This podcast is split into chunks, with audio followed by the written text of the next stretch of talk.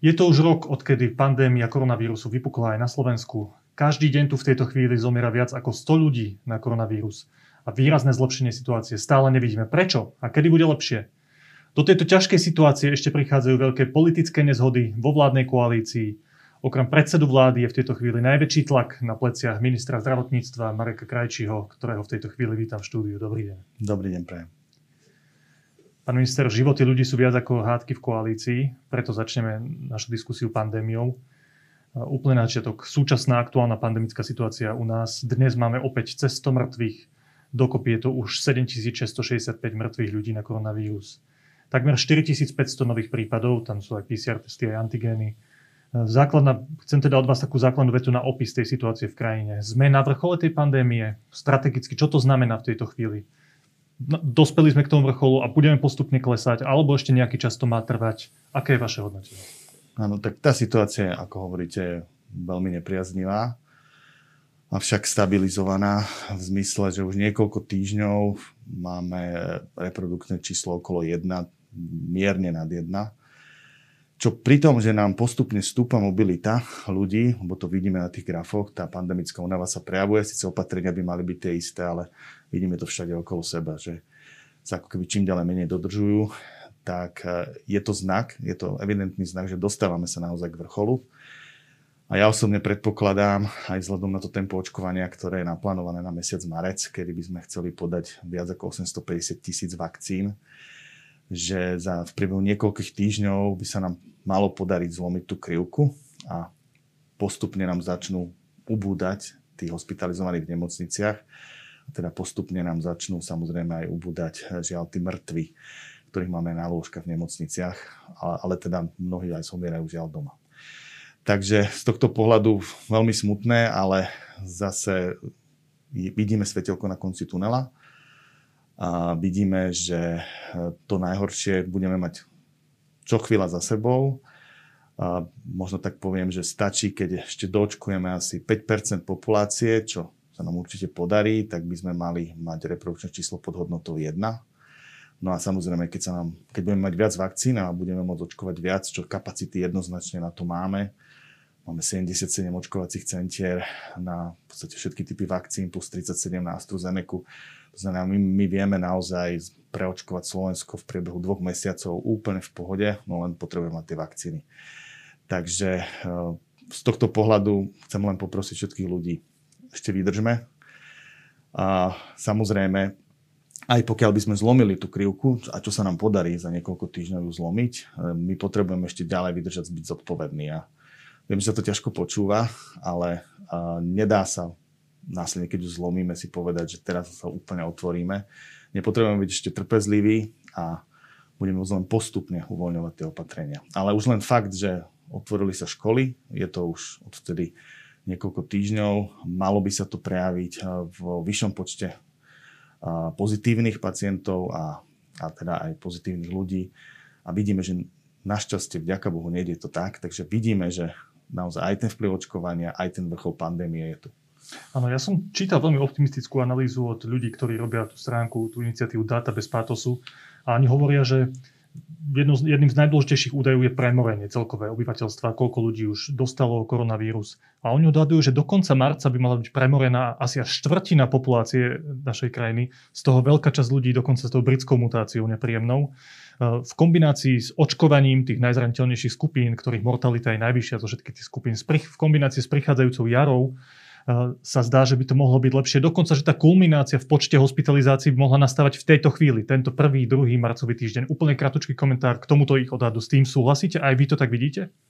Uh, áno, v podstate to korešponduje s tým, čo som pred chvíľkou povedal. A teda predpokladám, že uh, mali by sme byť naozaj možno aj teraz niekedy na vrchole a že to už bude lepšie a lepšie. Dobre, pán minister, myslím, že tieto slova veľmi potrebujeme počuť a dúfajme teda, že sú aj v súlade s tou reálnou situáciou. Toto je ten možný optimistický scenár momentálne, ale to je na Slovensku tak, že sme medzi najhoršími na svete, čo sa týka počtu umrtí na počet obyvateľov.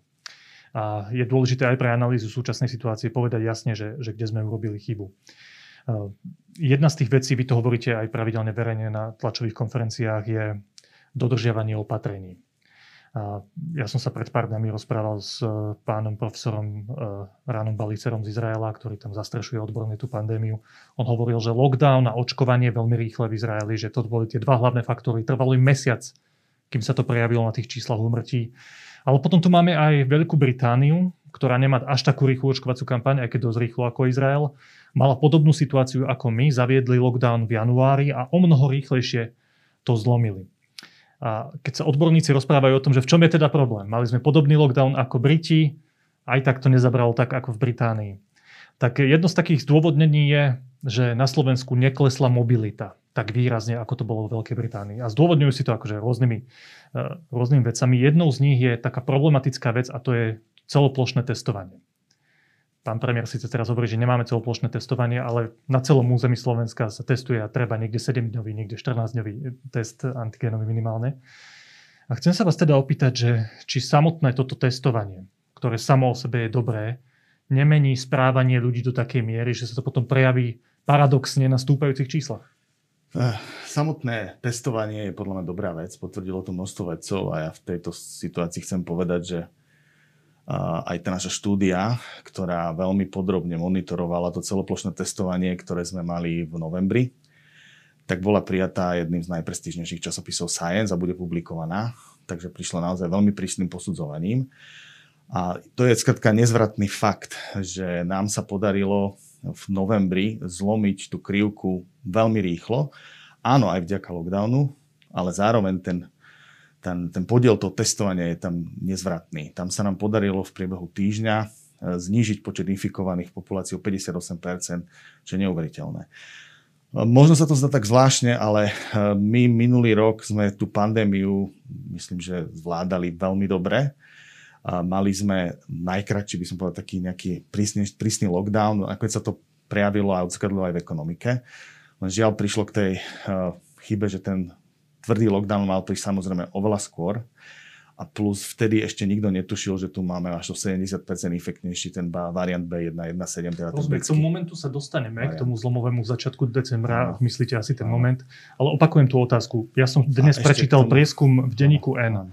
A tam sa pýtali respondentov, že či mal negatívny výsledok antigénového testu nejaký vplyv na vaše správanie v nasledujúcich dňoch po tomto teste. A takmer 20%, 19,9% povedali, že po negatívnom teste som prestal výrazne obmedzovať svoje, svoju aktivitu. A až 8,6% respondentov priznalo, že po negatívnom teste vyrazili na návštevu k priateľom a známym, ktorú predtým odkladali. Tak ja teda nespochybňujem, že vôbec nie november, ja skôr rozprávam teraz o tom januári, februári, keď sme začali tento typ celoplošného testovania, že či naopak nie je kontraproduktívne. Tak ešte som chcel možno k tomu testovaniu doplniť, že to testovanie má zmysel najmä vtedy, keď ten, kto je pozitívny, ide domov a dodržuje prísnu karanténu ona celá jeho domácnosť. Keď sa toto nedieje, tak samozrejme to testovanie nedá, nedáva veľký zmysel a teda vieme, že žiaľ v mnohých prípadoch sa to aj nedieje. Hej? Videli sme to aj na tom, že ľudia sa chceli pretestovať, keď boli pozitívni, lebo nechceli byť pozitívni, potrebovali možno chodiť do práce, chceli chodiť, ale nechceli byť v karanténe. Druhý veľmi dôležitý faktor je presne ten, na ktorý ste poukázali, že ten výsledok testu neznamená, že ja hneď na druhý deň, alebo možno ešte v ten deň večer môžem byť infekčný. A teda toto si musí každý človek uvedomovať. Aj o tom veľa hovoríme, ale samozrejme aj tá pandemická únava, to, že ľudia odkladali tie mnohé návštevy a tak. A práve to, ten pocit pretestovania im dal možno falošný, no, falošný nádej. Keď toto viete, keď viete, že mnoho ľudí sa takto správa, prieskumy to potvrdzujú, máte tú vedomosť. Nie je to len o tom, že vy teraz poviete, že ľudia nesprávajte sa takto hlúpo, ale spravíte normálne rozumne z vašej pozície ministra vlády, spravíte opatrenia, aby ste čo najviac minimalizovali takéto veci. Teda nastavíte to testovanie tak, aby sa tí ľudia až takto správať nemohli. O tom ste neuvažovali? Tak dostávajú to upozornenie každý, kto je negatívne testovaný, kde je napísané, čo znamená. To nestačí, som... evidentne. No, nestačí to, ale viete, ja potom sa pýtam, vypnúť úplne celé testovanie, lebo neviem, 50% ľudí sa pretestuje a my vychytáme obrovské množstvo pozitívnych prípadov, ktorí o tom nevedia, mnohí. A keď oni aj zostanú doma, tak my výrazným spôsobom zrážame tú krivku dole. A potom sú tu samozrejme títo, ktorí nie sú takí zodpovední. Možno časť z nich by potrebovalo lepšiu edukáciu, ktorú sme sa snažili, možno sme ho mohli robiť lepšie. ale časť z nich to sú, to sú naozaj ľudia, ktorí, a hovorili ste tu o tom premorení, a to je jeden z faktorov, že v každej spoločnosti je určitá, určitá množstvo, určitá množina ľudí, ktorí nie sú to odpovední alebo nemajú tendenciu byť zodpovední, neveria tomu, veria konšpiračným teóriám. A práve od premorenia tejto skupiny do veľkej miery potom závisí samotný zlom tej krivky, pretože tí sú zodpovední za to, v akom stave sa tá krajina, tá spoločnosť nachádza, čo sa týka šírenia infekcie. Takže to je jeden z tiež dôvodov, prečo teraz už pravdepodobne sa dostávame do momentu, kedy tí, čo mali ochorieť a čo mali ten vírus dostať, lebo sa správali nezodpovedne. A veľká časť z nich to pravdepodobne už prekonala. Vaša odpoveď je, že teda vypnúť testovanie je nezmysel, pretože vychytáme množstvo prípadov a toto je cena za to, že niektorí ľudia sa tak správajú, správajú takto, nerešpektujú to, čo tam je napísané a tak ďalej. A stojí to za tú cenu pokračovať takto celoplošne po Slovensku s týmto antigenovým testovaním, to stojí za túto cenu. Tak to máte v sebe. Takto práve aj teraz, že o tom rozprávate, tak opäť mnoho ľudí, ktorí možno tú chybu urobili, už neurobí. Avšak testovanie výrazným spôsobom eliminuje šírenie tej nákazy práve vďaka tomu, že vychytáva tých pozitívnych z populácie. A to je podľa mňa veľká pridaná Stojí hodnota. to za ten vedľajší efekt zmeneného správania niektorých ľudí.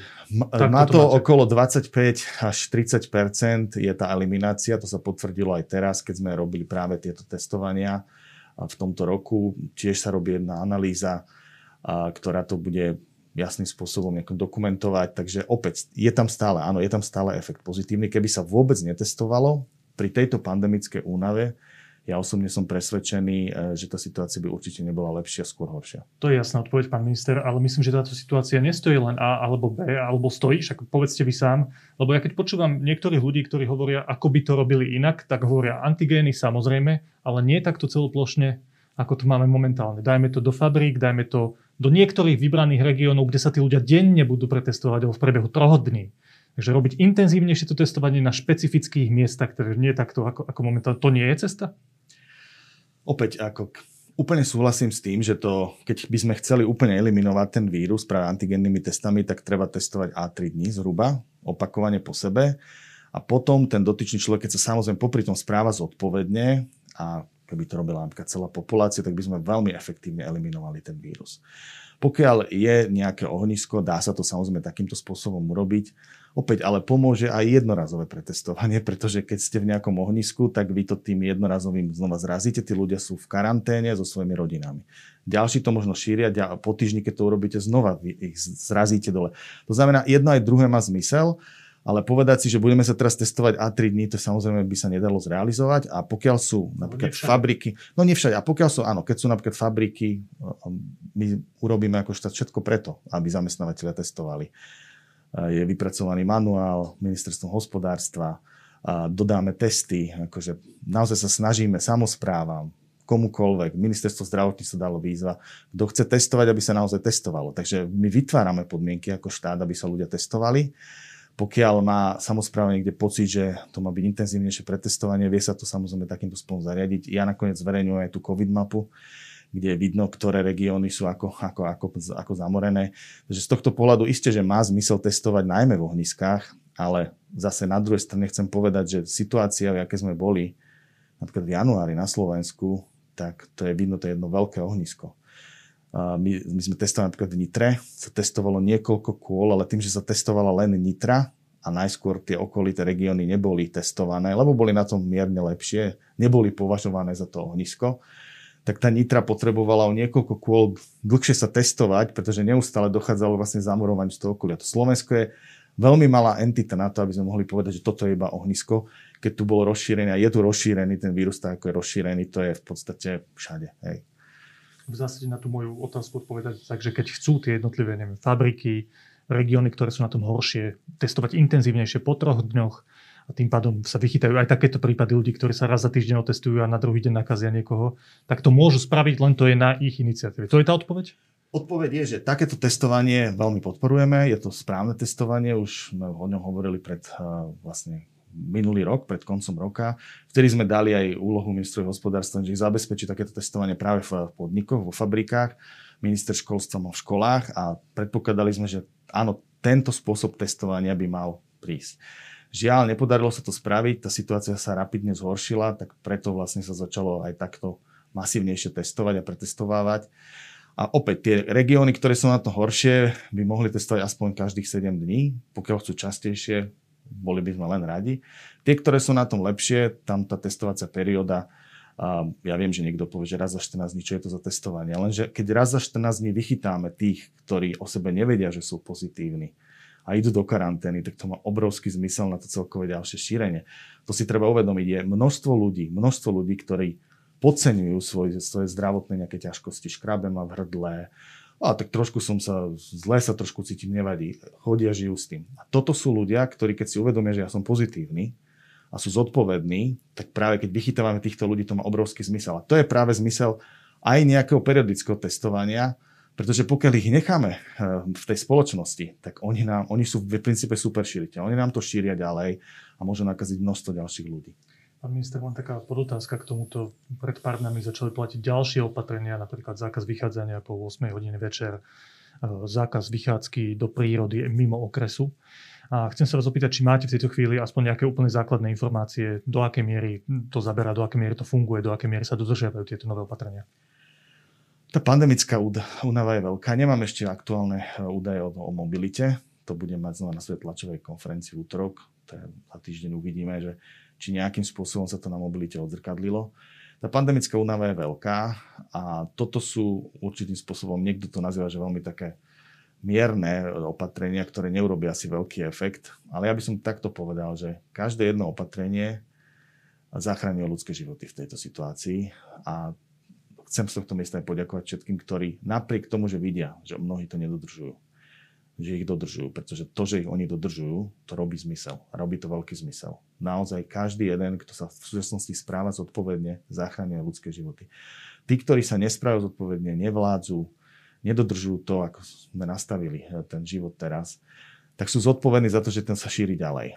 Čím ich je menej, tým sa to menej bude šíriť. Čím je tých ľudí viac, tým samozrejme bude sa to šíriť dlhšie, ale ako sme hovorili, dostávame sa do fázy určitého premorenosti, najmä medzi tými nezodpovednými ľuďmi, ktorá už je tak enormná, plus k tomu očkovanie tých najzraniteľnejších kritických ľudí, a práve preto sa dochádzame naozaj, dostávame sa na vrchol, eh, by som povedal, tejto druhej vlny a ja verím teda, že tá perspektíva bude už pozitívna. Dúfajme, že to je naozaj tak. Je dôležité v tejto chvíli, naozaj to neurobím samoučelne, dotknúť sa ešte toho decembra. Lebo tam sa zdá, že sa to celé spustilo, že sa nám to vymklo z rúk a začalo sa to veľmi výrazne šíriť po Slovensku.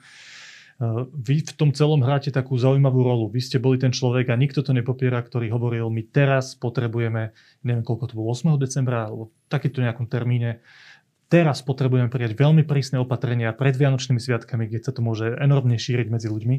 A neúspeli ste. Chcem sa vás ale opýtať teraz pre, pre zhrnutie tej situácie, lebo od toho sa odrážajú aj mnohé politické heslá aj voči vašej, vašej osobe od tohto momentu. Ako sa to tam naozaj stalo vtedy, začiatkom toho decembra? Ja to zjednoduším a vy mi povedzte, že či to je, prosím, či to je naozaj správne vnímanie. Tak ak sa nemýlim, tak pán Richard Sulík bol vtedy za to, aby sa akékoľvek sprísnenie týkalo až nejakého neskoršieho termínu. Až tuším potom víkende 21. alebo tak nejak to vychádzalo. Po zlatej nedeli hovorili. Že zlatá nedela je pre obchodníkov veľmi dôležitá. Toto tvrdil Richard Sulík a jeho ľudia. Áno, ale aj, aj plus aj ďalší ľudia. Dobre, potom, potom tam bol Boris Kolár, ak sa nemýlim, tam sa hovorilo tak zákulisne, že on chce spúšťať vleky. Hej, že on akože chce, aby tento sektor fungoval. Tak to bolo? Tak oni si to presadili do COVID automatu aby tie vlajky mohli byť otvorené. Hej. Áno. A nakoniec pani Remišová, ona tu sedela, teda rozprávali sme sa cez Zoom, tuším, pred pár týždňami a ona tvrdila, že ale ja som vtedy bola za prísnejšie riešenia. Chcela som zatvoriť hotely a tak ďalej, ale asi nebola úplne za tie prísne riešenia, ktoré ste predkladali vy. Že nejaké sprísnenia áno, ale nie presne to, čo ste chceli vy. Tak to bolo? No, priznám sa, že možno to niekde povedala, ale tie kľúčové rozhodnutia, ktoré sme robili, tak on, ona ich nepodporila skôr e, bola na strane tých ostatných, ktorí, ktorí skratka si to predstavovali oveľa voľnejšie. A ja som aj vtedy povedal, že ale ja za toto hlasovať nebudem. A ešte vtedy som na tak ozval, ale prečo nie? Však musíme byť všetci spolu.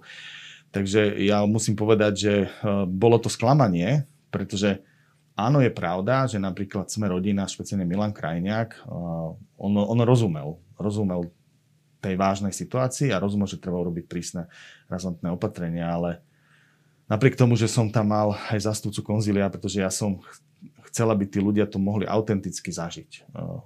Človeka, ktorý sa stará o ľudí v COVID nemocniciach a ktorým tam rozprával, aké je to hrozné, keď tí ľudia sa dusia a že to nebude dobré a tá a tá perspektíva vtedy bola, ja som to aj opakovane hovoril, že pri 8 tisícoch pozitívnych z toho bude 100 mŕtvych.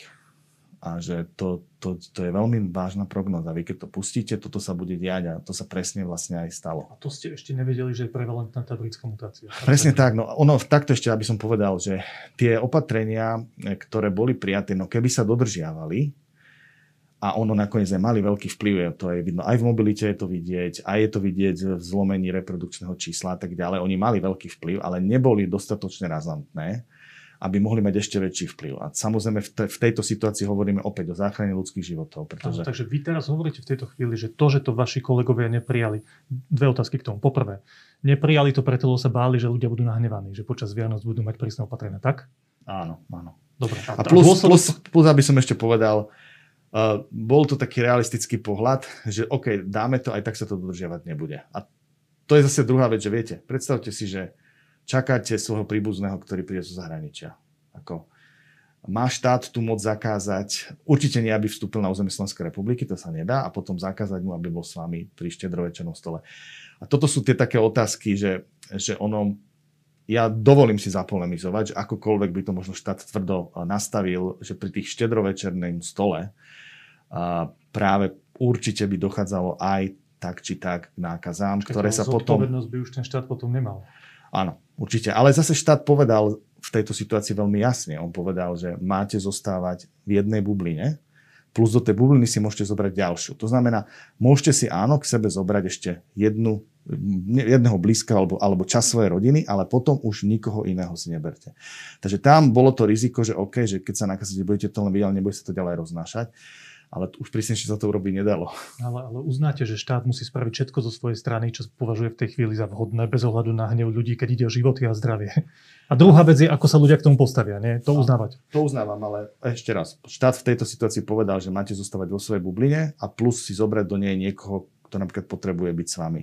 Nejakého staršieho príbuzného, alebo tak, ktorý by bol sám. Ako... Ale štát neschválil pravidla, ktoré ste vy navrhovali, ktoré by boli ano, ale prísnejšie a, tam, boli, a asi tam bol práve problém, viete, tam bol práve problém v tých otvorených hoteloch a vlastne potom v tom, že sa ľuďom kvázi dovolilo e, cestovať, premiesňovať sa a potom z, z, spájať sa s ďalšími. A to oni, ste vy nechceli povoliť. To sme nechceli, to sme určite nechceli povoliť. No, to bola kľúčová vec, ktorá teda pre ten strach z toho hnevu ľudí, však sme v politike, kde potrebujete aj nejaké hlasy voličské a tak ďalej, No a dôsledok toho boli stratené životy.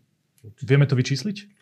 Koľko vďaka tomuto rozhodnutiu, to asi nevieme úplne presne povedať, že? Ja viem povedať, že, že ten efekt toho, toho prvého lockdownu uh, bol, bol zjavný, ale bol zhruba možno dvoj, maximálne dvojtretinový toho, čo mohol byť. Potom ten lockdown, ktorý sa zaviedol od prvého, prvý, tak on ešte zrazil minimálne možno až 40% dole tú mobilitu. Takže naozaj tých 40% sa tam stratilo. Žiaľ. No dobre, pán minister, vy ste si v tej chvíli asi už uvedomovali, že to je naozaj vážne. Že keď sa neschvália tie presne vaši, vami navrhované pravidlá, tak toto bude stať životy. To ste vedeli v tej chvíli? To sa vedelo, to vedeli všetci. Vedeli všetci. Nakoniec uh, tie čísla, ako som hovoril, vás nepustia. Keď vy máte 8 tisíc nakazaných, tak vy viete, že zhruba za dva týždne budete mať 100 mŕtvych. Hej? A z tých 8 tisíc nakazených budete mať zhruba 400 ľudí v nemocniciach. Takže to sú dáta, ktoré vtedy boli k dispozícii. Vy ste povedali, že plakali sme. Ste použili také, takéto výraz. To čo ty ste Fyzicky, mysleli? fyzicky sa naozaj plakalo. Ja som neplakal na hlas, len mi stiekli slzy. Ale, ale, ale naozaj uh, jedna pani tam naozaj plakala veľmi. Ja úplne rozumiem tej politické realite, ktorá sa tam teraz stala na tej scéne, ktorú ste opísali. Len mi tam stále chýba váha vašej strany, vašej funkcie, vášho premiéra. Igor Matovič vedel, ako vám na tom záleží, vedel, že vy to považujete za extrémne dôležitú vec. Celé mesiace hovorí, aj to niekedy potvrdí svojimi rozhodnutiami, že mu ide v prvom rade o životy a zdravie, až potom o ekonomiku a tak ďalej. Kde bol Igor Matovič, keď išlo takúto kľúčovú vec o životy ľudí? Ja som to aj niekde povedal, že v podstate v tejto situácii ani vlastní ma nepodporili. A je to tak. Čo to znamená? No to znamená, že Vy ste šli za ním, bo, povedali bolo, bolo, v tejto, bolo v tejto situácii to tak, že ja som vlastne bol viac menej potom už v tom jednom hlasovaní jediný, ktorý som to nepodporil. A všetci ostatní to podporili. Teda ten mekší lockdown. Rozprávali ste sa s premiérom, ale Igor, toto znamená, že zomrú ľudia. Stojím si za týmito opatreniami. Rob niečo podporma. Toto prebehla nejaká taká konverzácia? Tak samozrejme, že informácie prebehli. Akože vedeli sme, kde sme, na čom sme. Vtedy padla takéto rozhodnutie. Opäť e, nevedelo sa o tom britskom variante, ktorý je tak veľmi infekčný a podľa mňa všetci sa spoliehali, že keď bude zle, že sa naozaj zatiahne tá ručná brzda, čo sa aj zatiahlo. Ale žiaľ, tým, že ehm, my sme rozbehli ten vlak s tým veľmi infekčným vírusom, ktorý potom sa v priebehu januára aj veľmi dominantne začal správať, tak ten efekt tej zatiahnuté ručnej brzdy už zďaleka nebol taký, ako všetci čakali a vlastne dodnes následky tohto vidíme. Keď čítam médiá, ako sa vyjadrujú k vašej osobe, tak sa stále vracajú k tomuto bodu a hovoria, že ak minister naozaj stál za ním navrhovanými opatreniami, a vedel, že to je tak kľúčová závažná situácia, za ktorú bude niesť zodpovednosť, ak sa nepríjmú tie opatrenia, alebo nesiete do, do dnešných dní, tak mal položiť funk, mal povedať, že buď toto schválime, alebo ja nemôžem ďalej viesť tento rezort. Prečo ste to neurobili? Zvažovali ste to vôbec? Ja som e, si toto uvedomil potom medzi sviatkami a potom som to už aj medializoval a potom mi to už aj médiá stále pripomínali a tam som bol veľmi razantný a musím povedať, že ale vtedy už bola oveľa tá situácia vážnejšia, ale opäť eh, vtedy som už mal aj oveľa väčšie slovo na tej vláde a, a som si veľmi naozaj presadzoval, aby napríklad ten COVID automat, ktorý, ktorý bol už vládou schválený a ktorý chceli eh, politicky zmekčovať, som povedal, že v žiadnom prípade to nedovolím. Takže tá úprimná odpoveď, že v tom momente, keď sa to hlasovalo o tom zmekčenom lockdowne, tak ste si neuvedomovali, že že budete niesť naozaj na svojich pleciach odpovednosť bez ohľadu na to, že ste boli za ten tvrdší lockdown. Uh, ja som bral, že som urobil maximum, čo som mohol, úprimne, a v tej situácii a že vám ne, nenapadlo, že položím aj funkciu, že dám do toho... To už potom neskôr, keď som mm, videl, čo sa deje, už som potom si uvedomoval, že, že, že musím, musím hrať, začať hrať s touto kartou. Vtedy som ešte s tou kartou úprimne poviem nehral a, a videl som, že to nie je priechodné. Akože v podstate to naozaj nebolo priechodné, akože ísť ešte do nejakých tvrdších opatrení pred tými Vianocami. Dobre, pán minister, ďakujem za úprimnosť. Poďme ďalej, veľmi dôležitá vec, očkovanie. Napredujeme celkom peknom tempe, keď sa pozrieme na porovnanie tých svetových dát. Podľa toho, čo som videl jednu tabulku, dúfam, že je správna aj podľa vašich údajov, sme 39. na svete z týka rýchlosti. Možno sa mýlim, možno, možno to je inak. Ale určite sme na tom lepšie ako Rakúšania alebo Česi z toho porovnania. A doviezli sme, tak sa nemýlim, 200 tisíc dávok vakcíny Sputnik z Ruska keď som videl tie obrázky z letiska v Košici, aj ste tam stáli, tak evidentne vás to potešilo, že sme, že sme získali tie vakcíny.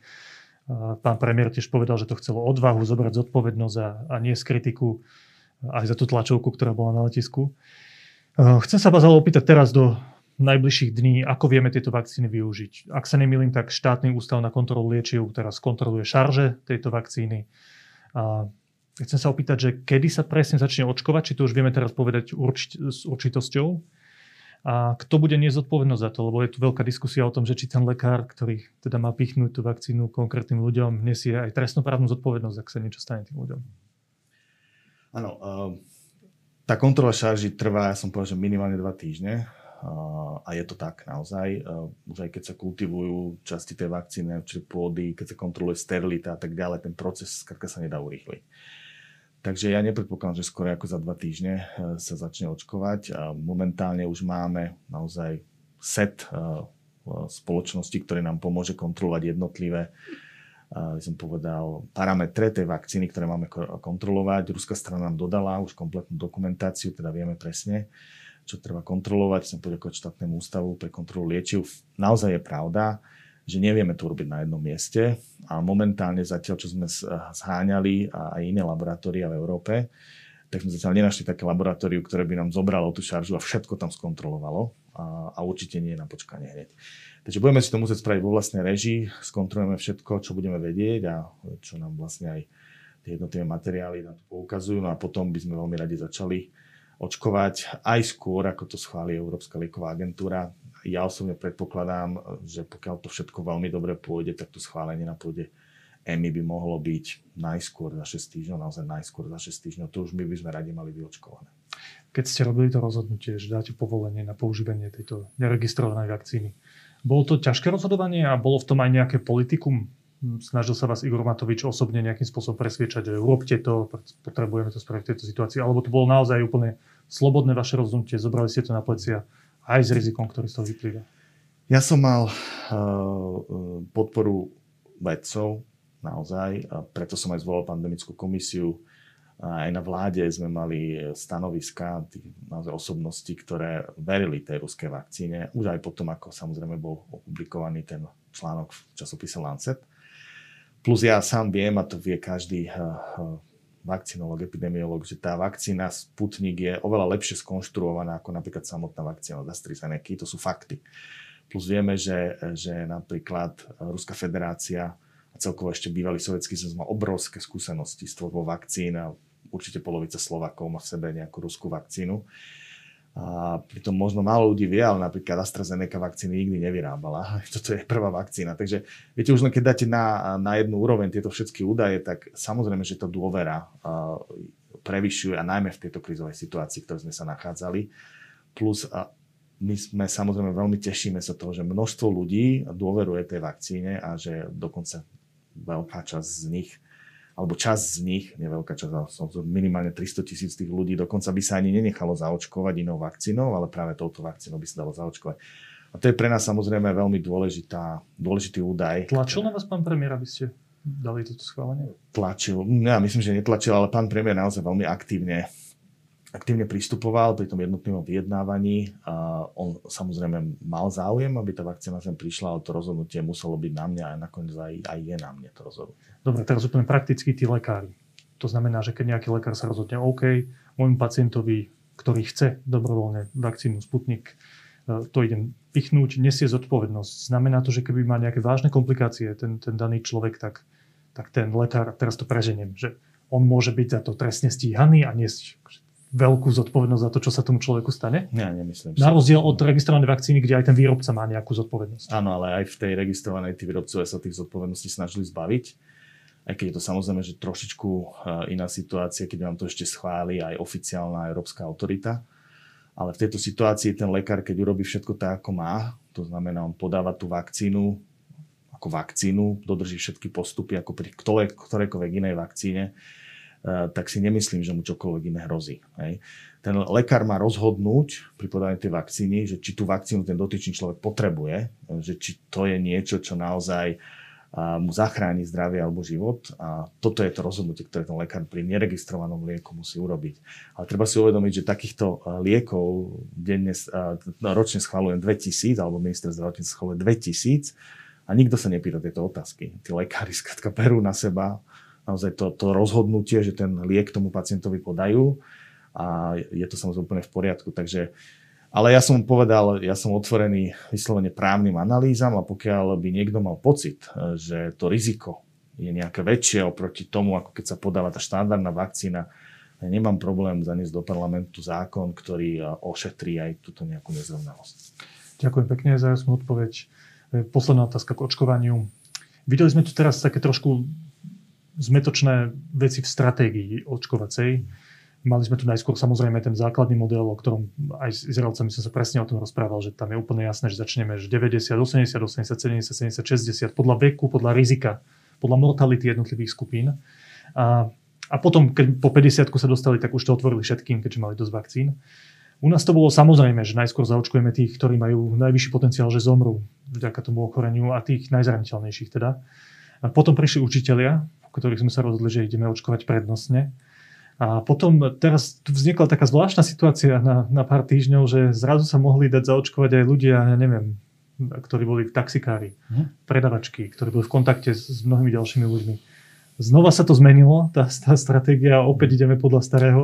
Čo sa to no, deje? To, to, to vyzerá tak zvláštne, ako to aj vy komunikujete, ale to je úplne jednoduché. My stále máme v centre nášho hľadačika rizikových ľudí, to znamená tých najzraniteľnejších seniorov, práve v tej vekovej skupine na 65 rokov hore, plus ľudí, ktorí sú chronicky a závažne chorí. Toto je populácia, ktorá má top prioritu a okolo nej sa všetky ostatné rozhodnutie dejú. To znamená, keď sa na začiatku očkovali profesionáli, ktorí sa o týchto ľudí starajú, lebo tak to presne bolo, tak tí mali teda prednosť, pretože aj by to mohli na nich preniesť, tú infekciu samozrejme, a plus samozrejme zdravotníci sami o sebe pracujú v ťažkých ohniskách. Takisto ľudia v, v domov sociálnej starostlivosti. Táto stratégia zostala nezmenená, avšak stalo sa to, že prišla nám na trh vakcína od AstraZeneca. A keď sa teda toľko hovorí o tom, že čo Európska lieková agentúra schvaluje, tak práve v tom jej verdikte schválenia bola informácia, že u ľudí nad 55 rokov nie sú dostatočné údaje o účinnosti, vakcíny a bezpečnosti vakcíny. No viete, no, keď to takto máte napísané od takéto autority, tak potom už potom rozhoduje od tých lokálnych autorít, ako rozhodnú. V tom mojom prípade to bolo to konzilium epidemiologov, infektologov, ktorí rozhodli veľmi podobne ako v iných krajinách, že my touto vakcínou budeme očkovať len ľudí do 55 rokov. V tej situácii teda prišlo otázka, že kto to bude. No a keďže sa vlastne celospoločensky zhodlo na tom, že chce, že deti sú priorita, že majú otvoriť školy, takže teda nech sú to učitelia. A začalo sa vlastne očkovať učiteľov. A potom sa stalo, že zrazu boli voľné pozície, mnohí učiteľi asi nemali záujem, lebo sa naozaj vyskytli vážnejšie nežiaduce účinky. A, a treba... preto, lebo pán premiér povedal, že všetci vieme, aká je AstraZeneca. No, vieme. Vie, vieme určite to, a to vie aj Šuko, aj všetci, že nežiaduce účinky po AstraZeneca sú naozaj vážnejšie ako po mRNA vakcína. To je fakt. Ako sa s tým sa nič nedá robiť. Áno, mnohí ľudí to odradilo to ukázať. Samozrejme, a preto aj v Nemecku poklesol záujem. Mnohé štáty majú obrovské množstva AstraZeneca na skladoch a nevedia, sa je, nevedia ju dobre očkovať, pretože ľudia o ňu nemajú záujem. Z tohto jednoducho dôvodu.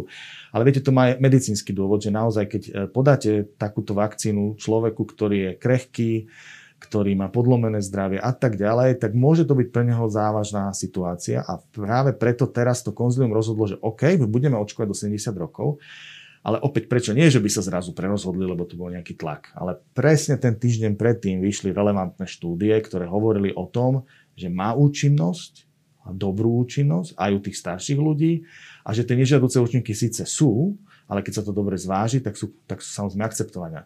Takže preto sa urobila zrazu zmena v očkovacej stratégie. No a tým pádom nám samozrejme vypadli tie kategórie, ale opäť, keď sa bavíme o tom, že predavačka, no no tí infekční alebo tí starí ľudia si chodia nakupovať do obchodov. Hej. To znamená, keby tam ten predávač mal uh, tú koronu, hej, tak by ich mohol nakaziť. Takže opäť to bolo všetko tie rozhodnutia robené práve preto, aby sme ochránili týchto ľudí. Rozumiem, pán minister, ešte úplne naozaj malú otázku do toho celého. A ešte by som, pardon, takto povedal, že tým, že sme my začali kvázi očkovať tou astrou, my sme dokonca uvoľnili ešte by som povedal, ďalšie pozície práve pre tých starších, lebo tí dostávali tie najkvalitnejšie, alebo najkvalitnejšie, tie mRNA vakcíny, ktoré tu máme. Dobre, tak aby som to úplne zjednodušil, tak vy hovoríte, že tieto zmeny tých stratégií nastali iba preto, lebo sa objavil nový fakt, o vakcíne AstraZeneca, ktorú ste potrebovali využiť iným spôsobom, ako sa plánovalo. A to boli učitelia a potom tie ďalšie skupiny. Alebo, alebo ináč by som povedal, nad 70 rokov ani v súčasnosti a málo ktorá krajina nad 70 rokov očkuje.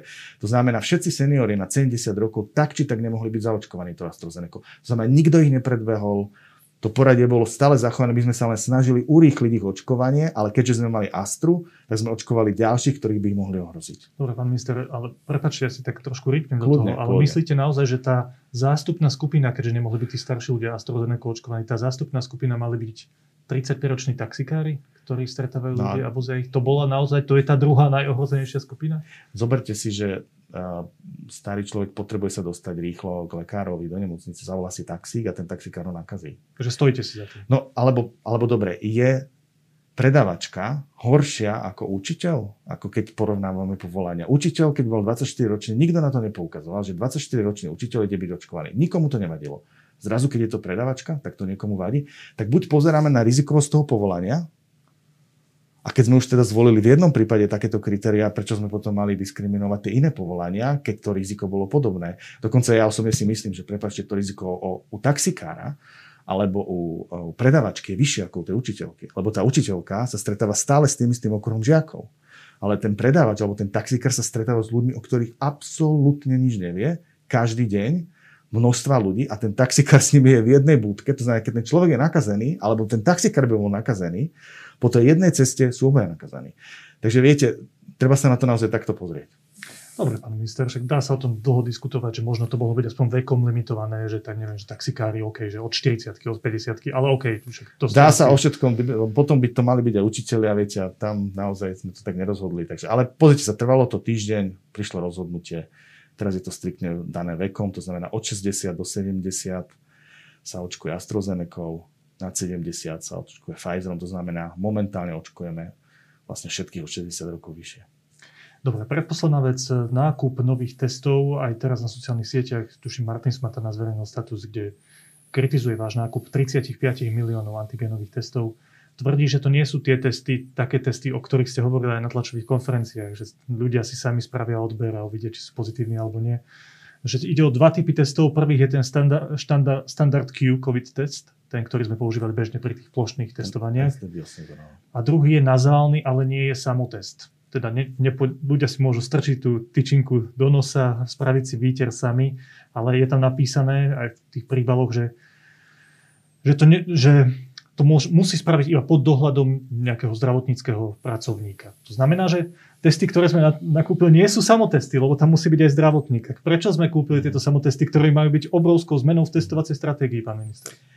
Takže to sú obidva nazálne testy, lebo sa dokázalo, že ten vírus je dostatočne v vysokej koncentrácii aj v predných časti nosa. Takže naozaj nie je potrebné robiť ten nazofaringeálny odber, ktorý naozaj by mal robiť zdravotnícky profesionál. Že aj ten prvý, ten standard Q. Jeden je, jeden je biosenzor, áno, aj ten druhý Siemens. Obidva, obidva, sú, obidva sú nazálne. Obidva sú nazálne. A dokonca ten biosenzor bol teraz pred pár dňami schválený v Českej republiky tiež na samotestovanie. A u nás sa predpokladá presne toto isté schválenie v útorok. U nás to robí Úrad pre normalizáciu metrológie a skúšobníctvo. A teda predpokladám, že teda tiež umožní, aby tento test mohol byť kvázi samotestom, čo znamená, že naozaj to riziko pošparania si v nose je, je úplne v poriadku, tam riziko neexistuje, nie je dôvod na to, aby to musel robiť zdravotnícky profesionál. Môže byť nejaké riziko pri odčítaní toho testu a tak ďalej, ale my to chceme potvrdzovať, že každý, kto je pozitívny, sa nakoniec teda nech pretestuje PCR testom, keď sa to bude robiť ako formou samotestu.